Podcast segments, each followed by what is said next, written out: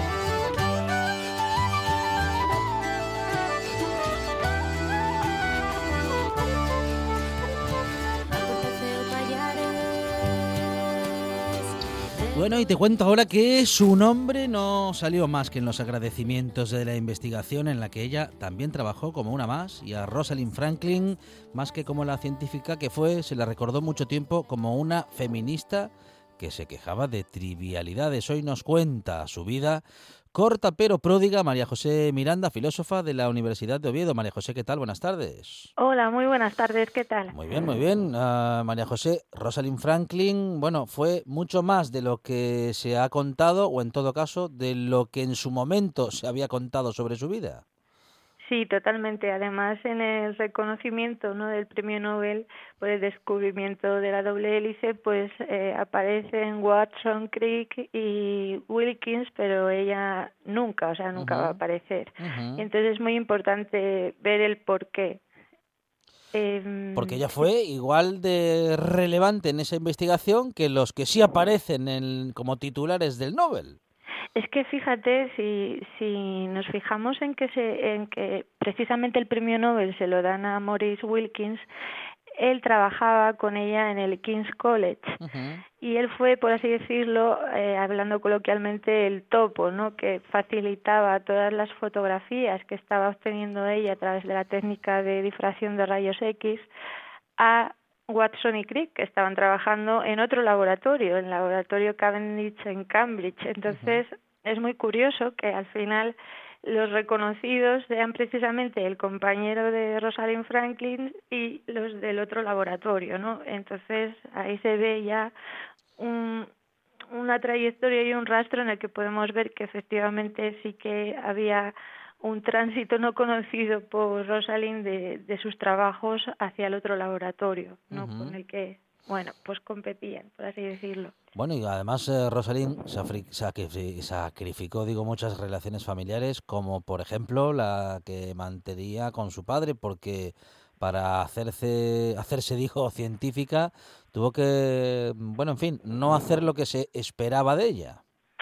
Sí, efectivamente. De hecho, cuando decide que, que quiere seguir adelante con sus estudios, eh, el padre directamente no acepta esa decisión, ¿no? Y le retira, le retira la asignación económica. Gracias a, a una tía sí que puede seguir adelante, ¿no? Con, con los gastos y estudiar en el en el centro que había elegido para seguir con su tesis doctoral y su utilización del carbón, que eso le facilitó después eh, analizar eh, las, extras- las estructuras no moleculares eh, que le darían lugar a esa famosa foto número 51 en forma de X, no a raíz de la cual se descubre que la estructura helicoidal de, del ADN. Muchas veces se dice que antiguamente no se quería que las mujeres fuesen artistas por aquello de la vida libertina, ¿no? Que podía llevarse en la farándula, pero más bien lo que parece es que simplemente no querían que la mujer trabajase en nada. Bueno, la verdad es que cuando repasamos la historia de estas mujeres y las rescatamos, sobre todo, fíjate, no hace falta tampoco, sí hace falta hacer historiografía, pero si vamos al propio relato de, del doctor Watson, la doble hélice, ahí ya refleja cómo la percibían, ¿no? Eh, siempre, además tiene unas citas que son cuanto menos preocupantes. El propio colega, por así decirlo, de Rosalind Franklin, les había invitado a Watson y Crick a una de sus conferencias de Rosalind Franklin, donde empezaba a hablar ¿no? del avance que tenían las fotografías de imágenes de ADN y eso les sirvió a ellos para seguir avanzando en sus investigaciones, tanto esa conferencia como después la foto que, que le iban a robar. Pero es que los comentarios que hace de, en este libro, en la doble hélice, James Watson, es tremendo porque dice que, por ejemplo, cómo se la, se la estaba imaginando mientras hablaba sin esas gafas y como con el pelo suelto, a ver si podía encontrar algo de atractivo en esa mujer. O sea, lo que menos prestaba atención es precisamente al discurso científico, según él, no, sino a aspectos marcados, pues, por ser simplemente una mujer, ¿no? Algo así. bueno, y como decíamos, eh, a pesar de eh, bueno, pues haber crecido en una familia en la que en principio había tenido acceso a bueno, pues a la, a la educación, en un momento determinado tuvo que sacrificar la relación con su padre porque, bueno, en fin, eh, ellos querían otra otras decisiones, ¿no? Para el futuro de, de, de su hija, para el futuro de Rosalind Y ah, gracias a una tía, claro, gracias a otra mujer de la familia, decías que Rosalind logra, bueno, pues continuar, ¿no? Con sus estudios eh, y a pesar de la asignación que le habían negado a partir de ese momento en su casa, pudo continuar adelante con esos estudios que ya estaban, bueno, más que avanzados en todo caso, porque estamos hablando no solamente de una mujer que accedió a la educación, sino que una de esas, bueno, grandes mujeres o grandes científicas eh, que fueron protagonistas de los descubrimientos más importantes de la ciencia. Efectivamente, es que es el descubrimiento por excelencia del siglo XX, ¿no? el, ADN, y ella participó en él, y sin su trabajo hubiese sido imposible. Lo que pasa que como otras eh, científicas también en física y otras disciplinas, incluso en disciplinas artísticas y musicales, se tuvo que enfrentar a unas condiciones de trabajo eh, totalmente eh, injustas y restrictivas. Eh, tenía que trabajar aparte, no podía comer con sus compañeros de laboratorio y, y como tú decías al principio, parecía que era una mujer que se quejaba, la llamaban feminista porque se quejaba de trivialidades, ¿no? Como el que estar, tener que estar aparte de sus compañeros y no tener una una vida de igual a igual, ¿no? En el propio ámbito de trabajo. Y sobre todo eh, lo que señalabas también al principio, a pesar de que el propio Watson recuerda que cuando vio la foto famosa número 51, eh, esta X, ¿no? De la doble dice, eh, reconoce que cuando la vio se quedó boquiabierto y se le aceleró el pulso porque realmente había descubierto. tenemos que tener en cuenta que ella hizo la foto como si mirase la molécula, por así decir, desde arriba. Por eso es, vemos la hélice en forma de X, ¿no? Que es, Entonces, claro, él al ver, al ver esta foto reconoce que realmente estaba ante un gran descubrimiento del que luego se apropiaron. Pero, sin embargo, como tú decías al principio, y a pesar de que tenemos pruebas de cómo el propio Wilkins lleva las fotos a Watson y Crick, simplemente le dicen que, bueno, que efectivamente que han sido estimulados por el conocimiento de los resultados no publicados, insisten en eso, de Franklin y sus colaboradores y nada más no publicados, ¿por qué? Porque le habían robado la idea, habían estado en su conferencia, habían estado ya avanzando y en cuanto vieron la foto lo sacaron. Entonces, increíble, increíble, increíble. Bueno, bueno, es bueno. tremendo, es tremendo, es un caso tremendo. Bueno, prácticamente un no, bueno, sin el prácticamente, ¿no? es decir, uh, un plagio, ¿no? Un plagio parcial, un plagio parcial, pero bueno, en mm. fin, sí, sí, sí, sí, sí. Y a los ojos de todos, María José. A los ojos de todos, es exactamente, sin que haya ningún tipo de, de rechazo de la comunidad, que es lo que muchas veces necesitamos, ¿no? No solo que para que haya justicia a la hora en el sistema de publicación, el reconocimiento de autoría, para que no ocurran efectos como el efecto Meatilda en ciencia, ¿no? O Joan y Joana, sino que además la comunidad en sí rechace este tipo de prácticas. Claro. Entonces, ella, bueno. ¿Ella llegó a enterarse? Es decir, ella, ella supo en el momento lo que estaba sucediendo con su investigación. Absolutamente, sí. Absolutamente. Lo que pasa que estaba cansada ya de luchar, de tantas discusiones con Wilkins, Watson y Crick, y entonces ella decidió trasladarse al Birkbeck College y con John Bernal y siguió trabajando hasta que, bueno, eh, por trabajar con rayos X, eh, bueno, sufrió un cáncer de ovario y falleció. Pero ella siguió trabajando y, de hecho, las investigaciones posteriores fueron tan importantes que a día de hoy siguen citándose en trabajos de polio que citan expertos y, y, también en cuestiones de asociadas al tabaco. Entonces, ella siguió adelante, no no se rindió, ¿no? Pero esas, esas citas sí que ya con su nombre, ¿no? Por supuesto, sí, sí, sí, sí, sí. Bueno, bueno, quiero decir que no lograron robarle, arrebatarle todo, pero bueno, sí que probablemente eh, la más importante, ¿no? De, de, sus investigaciones o de sus descubrimientos, en todo caso.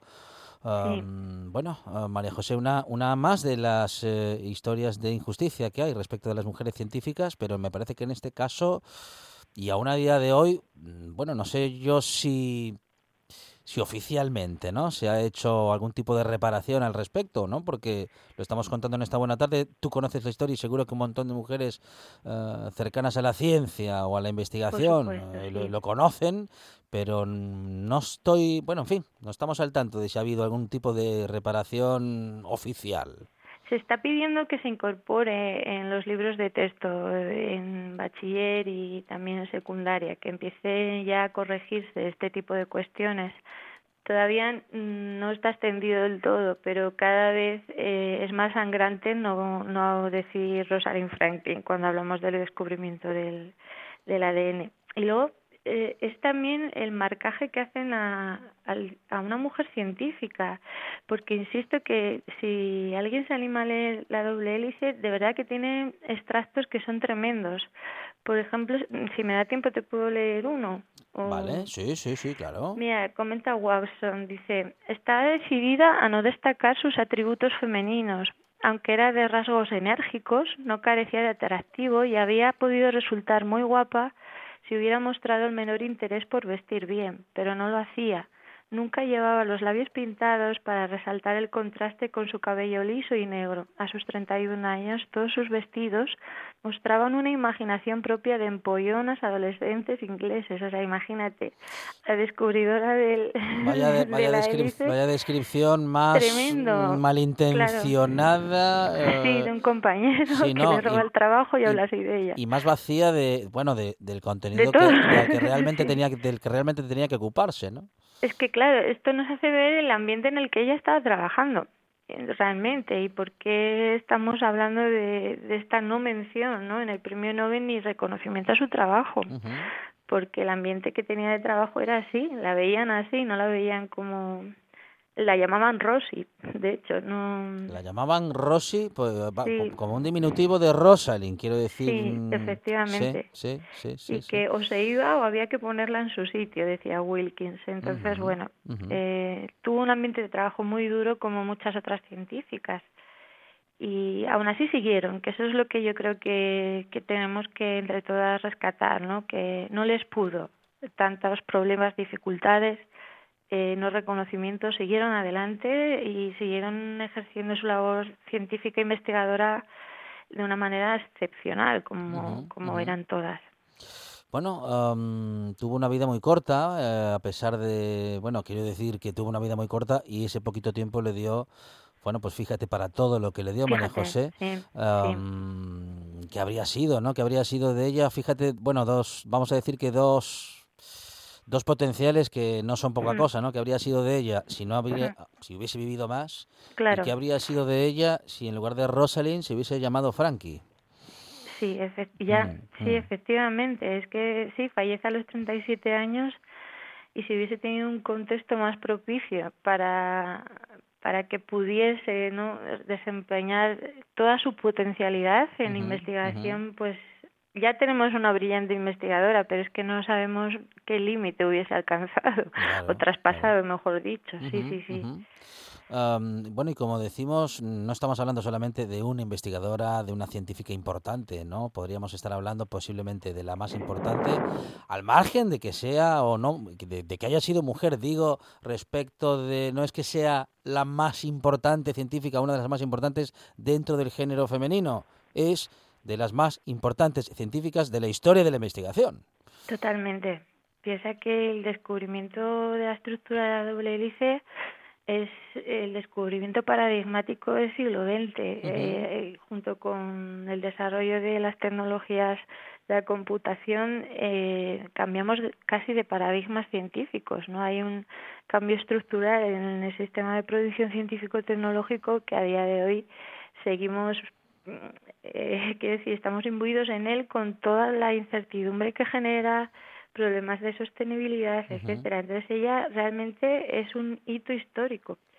Y, es, es lamentable que el propio la propia estructura de reconocimiento de la ciencia en premios como el Premio Nobel mm, impida este reconocimiento a mujeres, porque cuanto menos se reconozcan, como dice el efecto Matilda, menos posibilidades tendrán de ser reconocidas otras, ¿no? Cuanto más reconocido eres, más recompensas tendrás y viceversa. Claro, claro. Entonces es muy necesario que, que, que se incorporen en todas las instituciones tanto en los niveles altos, ¿no? Romper el techo de cristal, en el reconocimiento público a través de premios, por supuesto en las obras de su trabajo y que sigan, que seamos justos, ¿no? Con, con todo su trabajo.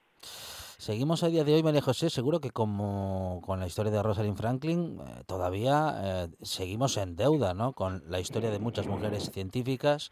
lo tenemos que contar en esta buena tarde. Claro, el Mujeres en la Historia está prácticamente pensado para perfiles como el de Rosalind Franklin, por ejemplo. ¿no? Sería prácticamente el paradigma de esta parte de nuestro programa pero mm. tenemos que hablar de más mujeres. ¿Tienes en mente más historias, más científicas, eh, bueno, similares a la de Rosalind? Digo similares que seguro que no, en fin, no a la misma altura, porque lo de Rosalind realmente ha sido, vamos, muy importante y realmente increíble que hayan logrado negarle en la historia del modo en el que lo hicieron. Pero bueno, posiblemente algunas científicas más tendremos eh, escondidas en, en la historia oficial. Sí, por supuesto. No solo, bueno, en la historia oficial y también los mecanismos ¿no? que tenemos ahora para, para visibilizar las, las científicas actuales. Ahora estamos precisamente en la semana del 11 de febrero, del Día Internacional de la Mujer y la Niña en la Ciencia. Sí, lo estuvimos comentando ayer, sí, sí. Sí, y una de las, mm, de las actividades que hacemos, depende de la edad, ¿no? Es precisamente visibilizar eh, la obra de científicas que, que no se conocen, ¿no? Eh, a mí, no sé, eh, intento rescatar muchas de ellas. No sé, se me ocurre de ellos el Barner en una astrofísica o Linda Watkins en bioquímica y filosofía, eh, perdona, y fisiología. Eh, es que hay muchísimas. Eh, hay una que mm, que me encanta mucho porque además me da mucho juego porque me pongo a saltar en los institutos, que es Barbara McClinton con el descubrimiento de los genes saltarines, que precisamente es un modelo femenino, por así decir, de, de ver las interacciones entre entre cromosomas favoreció descubrir precisamente genes que se moviesen, ¿no? por así decirlo, ¿no? De los genes saltarines y fue fundamental.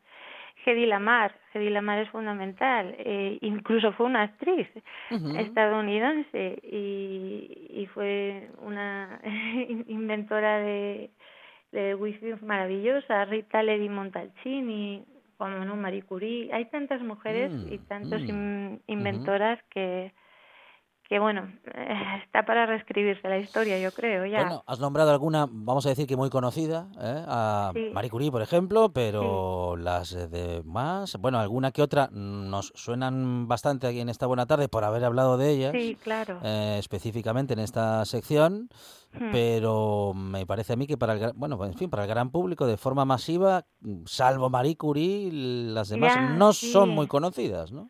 ¿Sabes lo que solemos hacer a veces? Hacemos como una sopa de letras de mujeres inventoras y es que es tremendo porque no nunca encuentran los nombres y entonces tenemos que dar siempre las soluciones, ¿no? Porque no desgraciadamente no son muy muy conocidas. Y luego para comentar un poco evitar la pérdida de vocaciones científicas a lo largo del sistema educativo yo creo que hay que incidir muchísimo. Eh, cuando vamos, por ejemplo, a dar estas charlas del Día Internacional de la Mujer y la Niña en la Ciencia, nos encontramos que, por ejemplo, en los ciclos de infantil y primaria, cuando les pones eh, pues artefactos que todos fueron inventados por mujeres, y luego se lo descubres, pero les preguntas, por ejemplo, los pañales o el chaleco antibalas, ya empiezan desde muy pequeñitas y muy pequeñitos a distinguir que, por ejemplo, el chaleco antibalas fue, fue inventado por un hombre y los pañales por una mujer, cuando fueron mujeres todo. Entonces ya empezamos a ver sesgos desde muy, muy, muy, muy pequeñitos y eso es lo que nos nos preocupa, ¿no? O sea que tiene que llegar em, al mundo educativo, eh, todavía tienen que llegar a estas historias, pero que incluso están llegando eh, mal contadas. Mal, mal, mal, mal, sí, por, quizás por lo que perciben ya en sus inicios de vida, en los usos que se hacen de la tecnología en casa o de las labores domésticas entonces ya empiezan a asociar, ya empiezan, entonces claro, las chicas ya cuando hablas con ellas que están en secundaria y tienen que elegir, no se ven capacitadas como tecnólogas o científicas, les da miedo muchas veces, no todas, pero sí que es verdad que encuentras a veces ese miedo de cómo voy a hacer yo esto si es tan difícil y complejo, ¿no? Es como entonces hay todavía que, pues eso es muy importante, tanto este espacio que ofrecéis, que es maravilloso, como seguir dando charlas en, en los colegios institutos, porque queda mucho por hacer todavía. Y bueno, parte de ese trabajo mm, en los institutos y en el mundo educativo, bueno, pues como dice mm, eh, nuestra invitada, eh, María José Miranda Suárez, tenemos mucho que hacer, hay mucho por hacer. Casi que es un lugar común, María José. Eh, nosotros no solamente lo decimos, sino que también lo hacemos. No nos gusta eso de, bueno, queda todavía mucho trabajo por hacer, que lo hagan otros. Bueno, vamos a intentar hacer esto que estamos haciendo, ¿no? contarlo. claro que en el sistema sistema educativo no podemos meter mano de momento. Sí, Pero bueno, bueno, sí, todo se andará, solo que no se andará solo, claro. Claro, claro, no, es una implicación de, desde ámbitos domésticos, privados, ámbitos públicos, es transversal, ¿no? A, a toda la sociedad y nos implica a cada una y cada uno de nosotros. Entonces tenemos que decirlo, implicarlo y hacerlo, porque es muy necesario. De hecho, todavía en los estudios de cifras de investigadores, investigadoras científicas, todavía vemos eh, grandes desigualdades, ¿no? sobre todo en ámbitos ya de niveles superiores, pero también en la, a la hora de, de elegir ingenierías o carreras más técnicas o dedicadas a la física y a la química. Hay pocas mujeres todavía ahí. Eh, entonces es algo que necesitamos entre todas y todos ir cambiando, ¿no?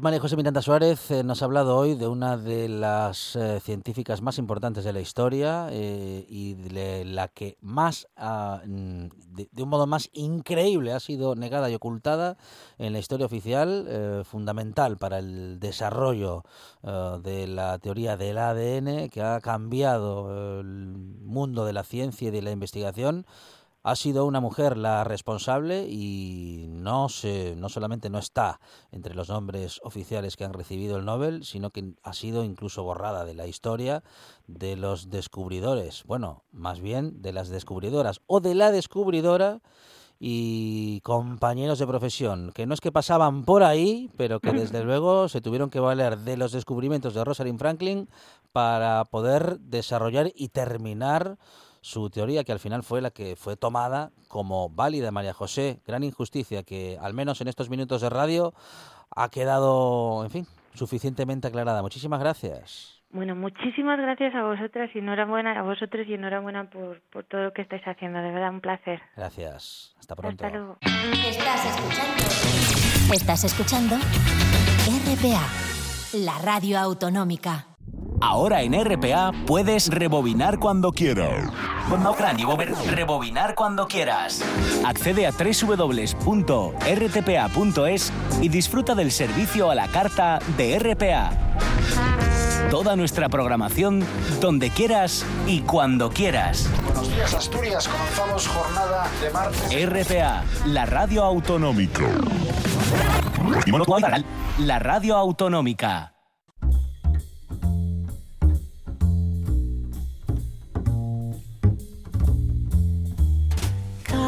Time. My dreamy friend, it's coffee time. Let's listen to some jazz and rhyme and have a cup of coffee. Let me show a little coffee house I know where all the new bohemians go to have a cup of coffee. Greeting time, the music box is beating time. It's good old fashioned meeting time. So grab a chair and dig me there. Cause that's just the place that I'm at coffee time. Sí, tenemos eh, este tiempo para un eh, café. En este Café para Dos, que esta tarde tiene con nosotros a un historiador y geógrafo trubieco que tiene como empeño personal poner en valor el patrimonio industrial de su trubia del alma y de nuestra querida Asturias. Toño Huerta, ¿qué tal? Buenas tardes. Muy buenas tardes, ¿qué tal? La historia, el patrimonio industrial y la montaña son tus pasiones. Pues sí, por suerte desde hace años esa pasión se convirtió en trabajo, con la cual, como siempre digo, no me voy a hacer rico, pero estoy en algo que me encanta. bueno, bueno, bueno, bienvenido, ¿eh? bienvenido al club de los que hacemos lo que nos gusta, eh, sin esperar, pues, eh, hacernos rico en ese, ricos en ese, en ese cometido, pero en todo caso, Toño, eh, bueno, es un, es una gran fortuna, ¿no? Poder hacer lo que a uno le gusta. Sí, sí, por supuesto. Tener la fortuna, como bien dices, de hacer esta a veces es una pasión que muchas veces no sé cuándo estoy trabajando y cuándo estoy divirtiéndome. Pues es una suerte. Toño, la Forja de un Valle es una obra imprescindible para conocer las raíces industriales de, Tru- de Trubia, Santo Adriano, Proaza, Teberga, Quirós. Sí, ese fue un empeño personal en el que nos metimos otro compañero, Antonio Martínez y yo. Fueron casi siete, ocho años de trabajo. A ratos libres, metiéndonos por archivos, pateando monte, localizando todos los vestigios. Y efectivamente, es una zona bastante desconocida dentro del proceso industrial asturiano, muy importante, son casi dos siglos de historia y bueno, en ese empeño sacamos un buen tocho de más de 800 páginas. Bueno, ah, es muy importante poner negro sobre blanco, ¿no? Cuando las investigaciones llegan a, a un avance como ese, porque es la manera de, en fin, de hacer archivo para que los que vienen detrás tengan donde, a dónde acudir para ampliar sus conocimientos también. Sí, exactamente. A ver, los, los profesionales, los historiadores, los investigadores tenemos la suerte de contar archivos, de interpretar ese territorio, pero luego está la segunda parte que es difundir para que eso llegue al gran público, que es, creo que es la herramienta fundamental, dar a conocer esa historia, porque enlazándolo ya con el tema del patrimonio, pues yo siempre digo que la mejor protección leyes aparte es que la gente empiece a asumirlo como algo propio, que lo vea como algo que forma parte de su historia. Entonces, la divulgación es esencial y ese tipo de trabajos pues son muy necesarios. ¿Y qué frentes tienes abiertos ahora con la Asociación por el Patrimonio Histórico Industrial de Trubia, Toño? Bueno, aunque el nombre sea muy específico de Trubia, lógicamente ese es el objetivo principal, pues no me gusta mucho ese poner en valor porque ya tiene valor todos estos elementos, pero bueno, vamos a caer en el pecado de decir poner en valor esa historia y ese patrimonio industrial que tenemos en Trubia, pero por extensión Oviedo y, y Asturias porque es una historia que está relacionada, pero bueno, el foco, el objetivo principal es Trubia. Empezando por algo tan simple como la protección, que parece mentira que una empresa de más de 200 años y todavía hay elementos prácticamente sin protección, y a partir de ahí pues esa difusión, esa divulgación y cara a futuro pues intentar hacer ese proyecto museológico sin pensar en grandes proyectos porque ahora no es tiempo de eso, pero bueno, hacer algo. ¿Qué hacemos con los hórreos, Toño? Bueno, este, buena pregunta. Primero saber cuántos hay. Hay estimaciones, pero realmente no hay un catálogo efectivo de decir, vamos a ver cuántos horres, cuántas paneras, cuántos cavazos tenemos en Asturias. A partir de ahí, pues aplicar esa legislación de protección, pero que sea más laxa en cuanto al debate que hay ahora de los usos. Yo siempre defendí que por qué no pueden tener otros usos. Los hórreos, como bienes muebles que son, pues tuvieron multitud de usos en la historia. No solo fueron graneros, se utilizaron como habitación. Cuando se casaba alguien en casa, hasta que tenían un sitio, pues dormían en el hórreo. Las mujeres muchas parían en el hórreo. O sea, tenían esos usos que, ¿por qué no darles un uso, lógicamente, respetando la estructura de, de la construcción? Hay un exceso legislativo, se legisla sobre prácticamente todo.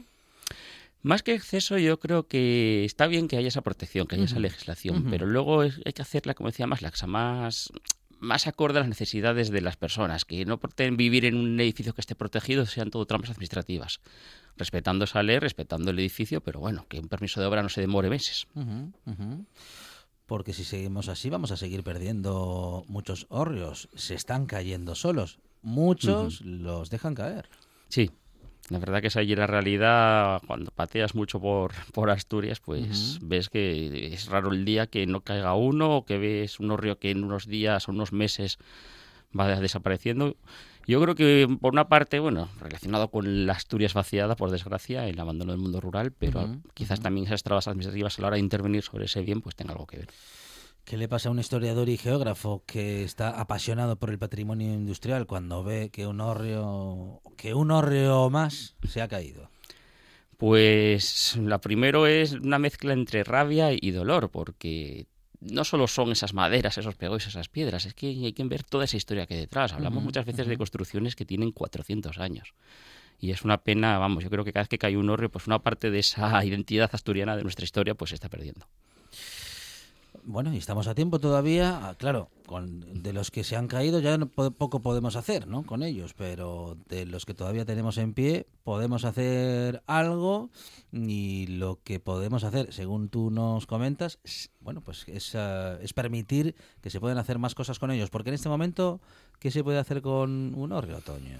Vamos, de no es el tema donde más estoy metido, pero Ajá, yo creo que con la legislación en la mano, prácticamente con un hórreo puedes hacer lo que se supone que es un hórreo, que es un granero.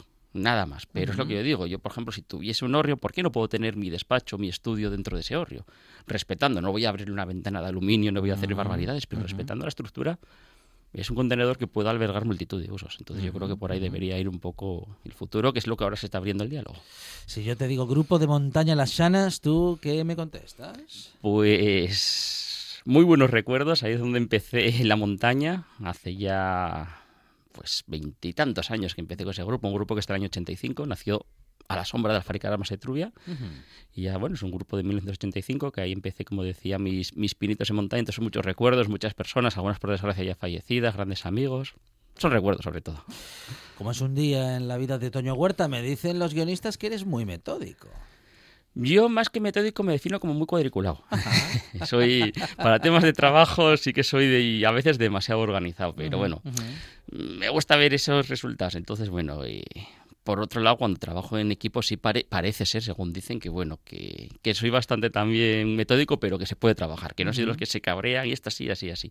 Pero la verdad es que sí soy muy metódico y con muchos frentes abiertos. Por un lado temas de trabajo, por otro lado temas asociativos, eh, temas de las publicaciones que siempre tengo en mente. Bueno, no me aburro.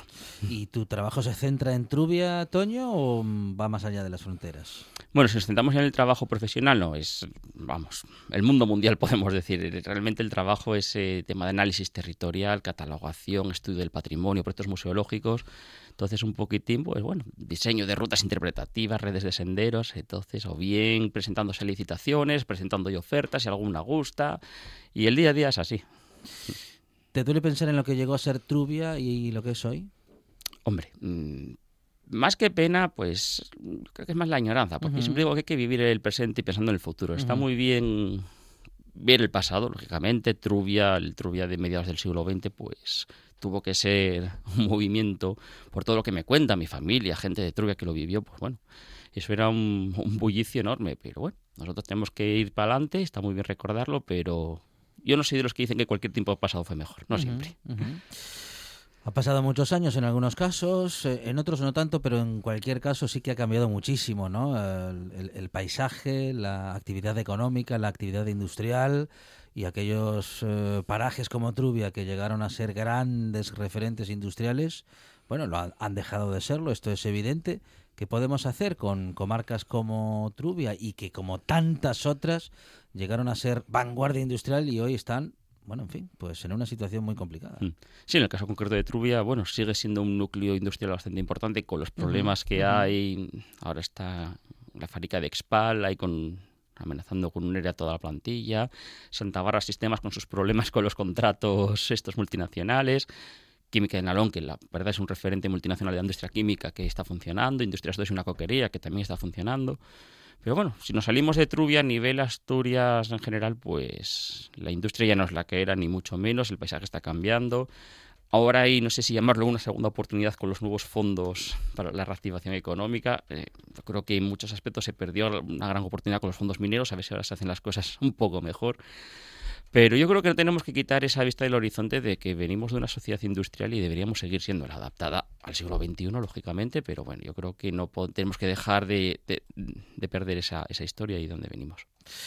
¿Se podrían haber hecho más cosas en Asturias respecto del pat- patrimonio industrial? ¿Se ha perdido mucho de nuestra historia? Mm, ¿El relato que hoy podríamos tener mm, y ya no tenemos? Bueno, no sé, a lo mejor estamos a tiempo todavía porque hay muchos vestigios industriales que aún hoy, bueno, pues podrían ser parte ¿no? de nuestro patrimonio. Sí, no, Asturias tiene muchísimo, todavía estamos a tiempo, pero igual que hablábamos antes de los horrios del estudio de la catalogación, pues también hay que empezar por la base. Todavía en Asturias no hay una catalogación integral de todo el patrimonio industrial. Por el camino sí que se perdieron, se perdieron muchos, por citar algún caso. Oviedo, la estación del Vasco, año 89, una joya que se perdió. Gijón, apenas quedan ya elementos de ese pasado industrial, muy pocos vestigios. Las cuencas sí que queda mucho, pero también en un estado bastante de bastante abandono. Pero oportunidades hay, empezando por ese estudio y, bueno, y pensar tranquilamente, porque no es solo darle nuevos usos sin pensar, a veces barbari- barbaridades para reutilizar esos espacios, pero bueno, un diálogo, sentarse es que se puede hacer, intentar integrar el territorio y, ahí se pueden hacer multitud de usos socioculturales, educativos, de ocio, sanitarios, es que pueden acoger multitud de actividades. ¿Hacia dónde deberíamos mirar en Europa, digo, para seguir un modelo similar? Digo, ¿dónde observas tú que se ha hecho un buen trabajo de- respecto del patrimonio industrial y dónde efectivamente hoy se puede contar la historia a partir de un buen trabajo respecto de este apartado? Bueno, ahí, por ejemplo, comparto bastante la idea con Javier, el director del Museo del Ferrocarril, que somos muy de decir, no hay que mirar siempre fuera de Europa, en, España y en Asturias se están haciendo cosas muy interesantes, pero bueno. Si nos vamos a Europa, pues un buen ejemplo podría ser toda la cuenca del Ruhr, en Alemania. Ahí se, acondicionaron elementos, se protegieron, se integraron en el paisaje con nuevos usos, a veces como parques, sin intervenir, pensando en millones, simplemente lo justo para que no se caiga, integrarlo en, en zonas de ocio. En España los referentes suelen ser Cataluña y País Vasco, pero lo que decía antes, Asturias está haciendo muchas cosas. Empezando por el Museo del Ferrocarril, todo el Valle de Turón, a través de la sociedad civil en este caso, con la Sociedad Santa Bárbara, eh, asociaciones como Incuna a la hora de la divulgación, otras asociaciones, está, no sé, Vindonus en la zona de Elena, el Alfoz de Gauzón en Avilés, en este caso la de Trubia. Luego la sociedad civil está haciendo muchísimas cosas que yo creo que es también el camino porque hay que tirar. De modo que mm, aquí sí que se han hecho muchas cosas bien. Sí, también se hicieron mal, pero sí, que hicieron cosas bien. Sí. Entonces, a veces sí que nos copian, más que copiar, nos tienen en cuenta a la hora de los debates, de qué se puede hacer con el patrimonio industrial, sí que nos tienen en cuenta con todas las carencias que hay, lógicamente. Nadie es perfecto y que nadie, y, y ojalá nadie sea perfecto nunca. Bueno, em, ¿y qué, qué harías tú en adelante con, en fin, con lo que aquí tenemos? ¿Qué se puede hacer? Y sobre todo, ¿qué no harías con la fábrica de armas, por ejemplo? Bueno, fábrica de armas, yo creo que ahora te estás refiriendo a La Vega, supongo, por el último que vemos Sí, en prensa. sí. Ese es un claro ejemplo de lo que yo, personalmente, y como yo creo que es una idea bastante generalizada, de lo que no habría que hacer para, para vestir a un santo, desvestir a otro. Para conservar, en este caso, Santullano, nos, nos cargamos el conjunto histórico que es la fábrica de armas de La Vega. Porque intervenir en esa nave de, de cañones de Sánchez del Río no es solo mutilar una nave, es destrozar el conjunto, que es como hay que entenderlo.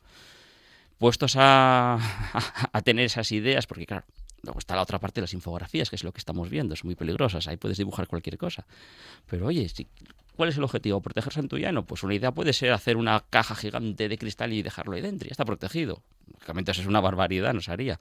Pero sin embargo parece que se ve como normal destruir una nave, no destruirla, pero mutilar una nave tan importante como es la de Sánchez del Río. Entonces ese era un ejemplo de qué no hacer. ¿Qué podríamos hacer en el caso concreto de La Vega? Pues igual que antes. Bueno, primero está el tema de la titularidad, que a mí eso me cabrea bastante porque que si es del ayuntamiento, que si el Ministerio de Defensa, al final estamos hablando de organismos públicos, al final es de todos. Pero parece que, bueno, ese debate. Pero una vez resuelto ese debate, pues abrir otro muy en serio con todos los la sociedad civil, las administraciones técnicos, de qué hacer con La Vega. En este caso, cuando hablamos de La Vega. Ahí no es tan fácil como decir hacer un museo o hacer esto. Ahí puede acoger multitud de usos, desde el residencial, el ocio, turístico, hostelero, incluso sí puede haber un pequeño museo multifuncional y que sobre todo sea para darle vida. Porque si tienes servicios administrativos, sabes que a las tres cierran, pero si luego tienes bares o tienes tiendas o tienes comercio, va a seguir teniendo vida. Entonces yo creo que es lo que hay que hacer. ¿Por qué es tan importante el patrimonio industrial, Toño? ¿Por qué tiene que importarnos y por qué tenemos que darle valor? Bueno, primero porque al fin y al cabo estamos hablando, como dices, patrimonio. y- y todavía se va superando, pero todavía está ese concepto de que el monumento es aquello que es lo más antiguo. Los castillos, los palacios, las iglesias, las pinturas rupestres. Pero no es una cuestión de, de antigüedad, es lo que significa. En el caso del patrimonio industrial estamos hablando que es la historia de Asturias de los últimos 200 años. ¿Gijón se entendería sin la industria? No. Asturias en general tampoco, las cuencas. Entonces todos esos elementos derivados de ese proceso pues hay que conservarlos como parte de, nuestra memoria. Al final ahí tenemos ese hilo que es nuestra historia y, si lo mutilamos pues vamos a tener un vacío. Entonces yo creo que sobre todo es eso, entenderlo como parte de nuestra, de nuestra memoria, de nuestra historia. Eso sí es de verdad una memoria histórica y tener ese y darle ese valor por, por lo que es, por sí. Es historiador, es geógrafo, es de Trubia, es Toño Huerta que ha estado con nosotros en esta buena tarde. Toño, muchas gracias. Muchas gracias a vosotros. Y es patrimonio. La radio es información, noticias, actualidad. La radio es entretenimiento, es música. La radio es palabra. Pero sobre todo, la radio eres tú. RPA. Si nos escuchas, te escuchas. Cruz Roja Asturias en la buena tarde.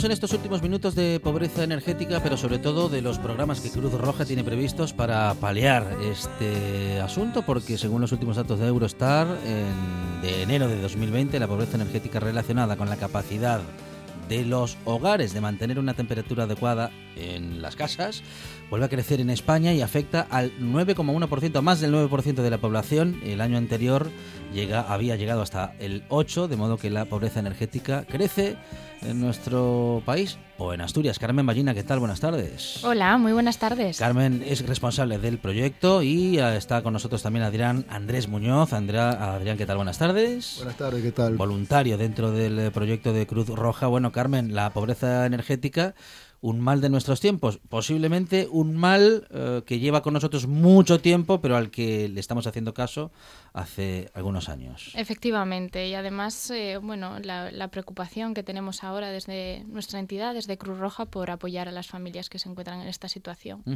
Porque sí que es verdad que cuando hablamos de pobreza energética nos la centramos en la incapacidad de los hogares a la hora de satisfacer una cantidad mínima de servicios de, de la energía, ¿no? Sobre todo, cómo podemos mantener nuestra vivienda en unas condiciones de, de habitabilidad adecuadas.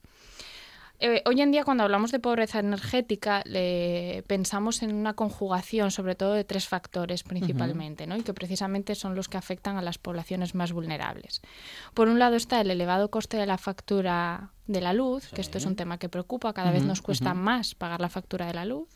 Por otro lado, los bajos ingresos de los hogares y también la ineficiencia energética de las viviendas. Todo esto, toda esta ineficiencia energética combinado con que en muchas ocasiones hay un desconocimiento por parte de las familias de cómo eh, de cómo establecer medidas de ahorro energético, de cómo llevar a cabo pequeñas estrategias que nos permitan reducir la factura de la luz. Es aquí donde Cruz Roja se preocupa y, intenta luchar contra, contra la pobreza energética y ayudar a las personas. ¿Y cuál es la respuesta que ofrece Cruz Roja con las personas que se encuentran en esta situación? Pues verás, lo cierto es que nosotros desde Cruz Roja, aprovechando la experiencia que tenemos y el, y el conocimiento sobre la vulnerabilidad, pues en el año 2018 lanzó un llamamiento de comprometidos con las personas y con el medio ambiente, con el fin de, bueno, de paliar estas necesidades e intentar ayudar a las personas que más lo necesitaban. Entonces ofrecemos respuestas integrales a la lucha contra el cambio climático. Trabajamos con colectivos vulnerables a través de la implantación de, medidas de eficiencia energética.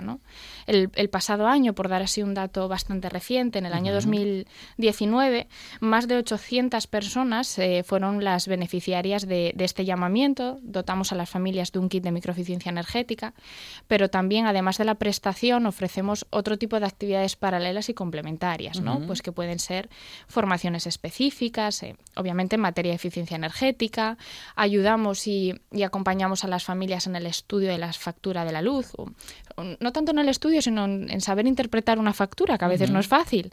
Vamos desglosando concepto por concepto, qué pagamos, qué es impuestos, qué no. Bueno, orientamos un poco por ahí. Y de esa forma se puede descubrir si hay alguna, si hay una manera de consumir menos. Efectivamente, a lo mejor un cambio de potencia contratada, ver si las familias tienen opción de acceder al bono social. En definitiva, hacemos bueno, pues un trabajo paralelo, además de la prestación, una serie de orientaciones y capacitaciones para ayudar a las familias. Estamos hablando con Carmen Ballina, que es responsable del proyecto Comprometidos con las Personas y el Medio Ambiente. Eh, es eh, un proyecto de Cruz Roja. Y nos dicen desde redacción que hay un kit de microeficiencia energética. ¿Esto, ¿Esto qué es, Carmen? Efectivamente, pues entregamos a las familias, a las familias que forman parte del proyecto, de un kit bastante completo que consta de material eléctrico, por un lado, hablamos de bombillas, bombillas de LED de rosca grande, también bombillas de rosca pequeña, regletas para eh, los diferentes espacios de la casa, un temporizador para el radiador, para, para poder regular ¿no? y establecer los horarios de, de, temperatura. Por ejemplo, a lo mejor si tenemos previsto levantarnos a las 8, pues media horita antes podemos programar el temporizador para que caliente un poquitín la habitación. En fin, también tenemos material de ferretería, donde incluimos burletes para las puertas y las ventanas para intentar aislar un poco del frío, eh, paneles reflectantes para los radiadores, por aquello de intentar proyectar el, el calor de, la, de los radiadores hacia el interior de la vivienda y que no se pierda bueno, así un poquitín de material que, que, ayuda a que las familias vean reducida su factura de la luz. El bono energético ya funciona, está funcionando y en todo caso Cruz Roja también eh, informa a las familias de bueno de esta posibilidad. Por supuesto, hacemos un estudio individual con cada uno de ellos porque para acceder al bono social hay que también estudiar las necesidades y las circunstancias de cada unidad familiar. Les presentamos cuáles todos los requisitos que hay que cumplir dependiendo de la compañía eléctrica y les, les facilitamos por lo menos que tengan la información para luego ellos ya decidir de manera individual si quieren optar o no al bono. Bueno, nos acompaña también, como decimos, Adrián Andrés, eh, Andrés Muñoz, voluntario de Cruz Roja, dentro de este proyecto. Eh, estás como voluntario, Adrián. ¿Qué, actividades eh, llevas adelante para llevar la información a las familias que lo necesitan? Bueno, en este proyecto de medio ambiente somos varios, los voluntarios y voluntarias, que nos sentimos más, o sea, nos, nos prestamos nuestro servicio en lo que nos sentimos más a gusto y cómo en lo que hacemos. en mi caso, por ejemplo, me encargo de la formación de en materia de ahorro energético, que se hace a través de las asambleas locales en Oviedo con las personas usuarias beneficiarias del KIP, de microeficiencia energética. Bueno. Este, estas personas ya, este, este, las personas vienen a recoger el KIP que le corresponde y, acuden a un taller de ahorro energético donde le hablamos de la factura de la luz, analizamos concepto por concepto la potencia que tiene contratada, los consumos diarios que tiene y la posibilidad de solicitar el bono social. Bueno, bueno, uh, una labor muy importante, por tanto, la de Adrián y la de muchos voluntarias y voluntarios que están en eh, Cruz Roja. Carmen, eh, que como siempre decimos, no, el voluntariado es una parte muy importante en la estructura de Cruz Roja. En todo caso, mm, creo que en estos últimos minutos lo que sí nos falta por saber y por comentar, Carmen, es qué tienen que hacer las familias que, bueno, pues que crean que pueden acceder a, a este tipo de proyectos, a este Sí. tipo de apoyos. En todo caso, bueno, lo crean o no, acercarse a Cruz Roja para, para enterarse. ¿no? Claro, claro que sí. Cualquier persona que, que pueda estar en una situación pues eh, más o menos complicada pueden acercarse a Cruz Roja para tener la información en cada una de las diferentes asambleas locales que tenemos por todo el, el Principado. En total somos 21 oficinas, o sea que prácticamente estamos en todas las localidades y pueden acercarse, solicitar la información, ver a ver si pueden optar o no al proyecto y bueno, ya con los requisitos y baremos de, de acceso, por lo menos que tengan la información y, y luego ya valoramos cuál, cuáles son las opciones de respuesta. Se trata de reducir, Carmen, lo más posible, ¿no? Esta, en fin, esta diferencia que hay entre las familias que sí pueden acceder a, vamos a decir, que a poner la calefacción en casa sin Claro. miedo a lo que tengan que pagar luego en la factura. Se trata de esto, ¿no? De que todas las familias puedan acceder a algo tan básico, ¿no? Como estar calientes en casa. Exacto, y, y sobre todo evitar eh, la, la dualidad en la que a veces eh, se ven muchas de las familias con las que trabajamos, ¿no? De tener que decidir entre la alimentación o la calefacción. Esto es lo que preocupa. Bueno, y como son temas que preocupan, son asuntos de los que Cruz Roja se ocupa, porque Carmen, el trabajo de Cruz Roja es fundamentalmente este, ¿no? El eh, estar con quienes más lo necesitan y posiblemente con quienes, si no estuviese Cruz Roja, mm, en fin, podrían acceder a menos eh, cosas o a menos derechos a los que, bueno, en fin, a- de, los, de los que le asisten en realidad. ¿no? Eso es, apoyarles, ayudarles, no solamente en este proyecto de pobreza energética, sino también en otros proyectos de atención a situaciones más básicas, como pueden ser la alimentación, el, ayudas al pago del alquiler de la vivienda, eh, medicación, vestuario, calzado. Quiero decir, al final, Cruz Roja tiene muchos proyectos de respuesta a la atención de, de personas en situación de vulnerabilidad.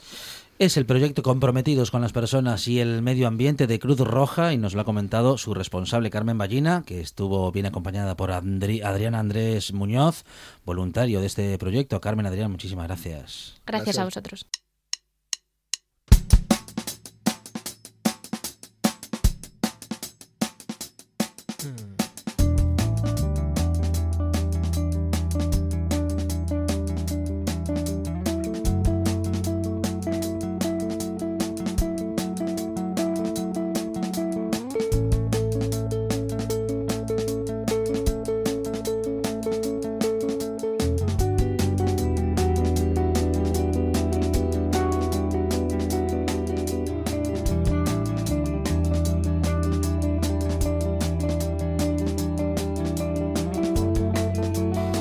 Cosas que han pasado en esta tarde de radio y qué bien que lo hemos pasado, pero no se preocupe porque aunque la buena tarde termina, la radio sigue. Y además, mañana regresamos aquí a RPA, claro que sí, a partir de las 4 de la tarde, con más buena tarde y más radio.